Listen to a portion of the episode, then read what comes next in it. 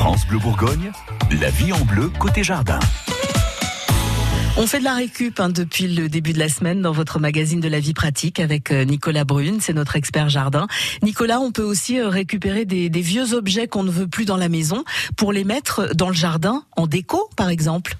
Voilà, là on sera plus dans la déco contrairement à ce qu'on disait les jours précédents, on sera plus dans la dans la déco. Donc effectivement, donc un vieil arrosoir, un vieil gouttoir, des, des assiettes, euh, des bouteilles en verre, des euh, euh, différents cache-pots. On peut faire des cache-pots avec des bouchons en liège, par exemple, des vieilles bassines. J'avais vu d'un jardin des, des, bouteilles en verre qui étaient retournées tout enterrées.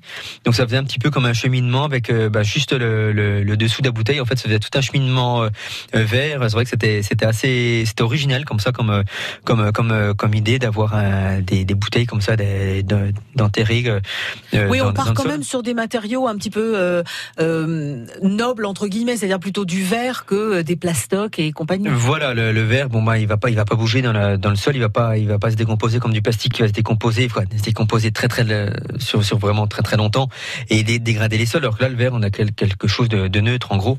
Euh, donc voilà, on peut vraiment faire différentes choses. On peut, par exemple, si vous avez euh, des, des, pots de yaourt en verre, on peut s'en servir en suspension ou pour faire des vases. J'ai vu j'ai déjà vu par exemple des, vieux volets, des vieilles persiennes euh, mises par exemple à la, verticale avec des, petites étagères dessus, donc ça permet un petit peu d'avoir des, choses pour mettre pour mettre ces, faire des supports de plantes. Euh, par exemple, vous récupérez une, une vieille porte, euh, vous avez un, d'un massif, vous avez par exemple un mur, un mur mitoyen, par exemple vous mettez une porte, ça donne un petit peu. J'aime bien vous donner des, des, des, des, petits espaces comme ça où on a, envie d'aller voir. Mystérieux. Petit côté mystérieux. On et en fait on ouvre la porte, et il y a un mur derrière. Et la porte, bah, il y a rien tout derrière. Ça permet un petit peu de donner. Euh, vous mettez par exemple des végétaux un petit peu de chaque côté. Euh, ça permet un petit peu de, vous faites un petit cheminement. Ça donne un petit peu envie d'aller voir ce qui se passe derrière, même s'il y a rien.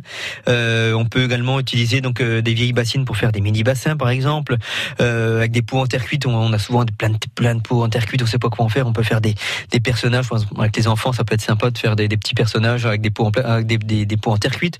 On peut vraiment faire des, des tas de choses euh, en déco dans les jardins euh, pour pour rien. Pour, euh...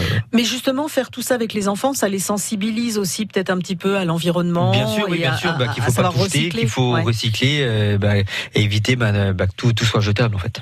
Laissez votre imagination vous guider. Surtout, merci Nicolas Brune, dont on retrouve les conseils sur francebleu.fr. Et dans une heure, c'est Gilles Sonnec qui va nous présenter la marguerite du Cap. France Bleu Bourgogne.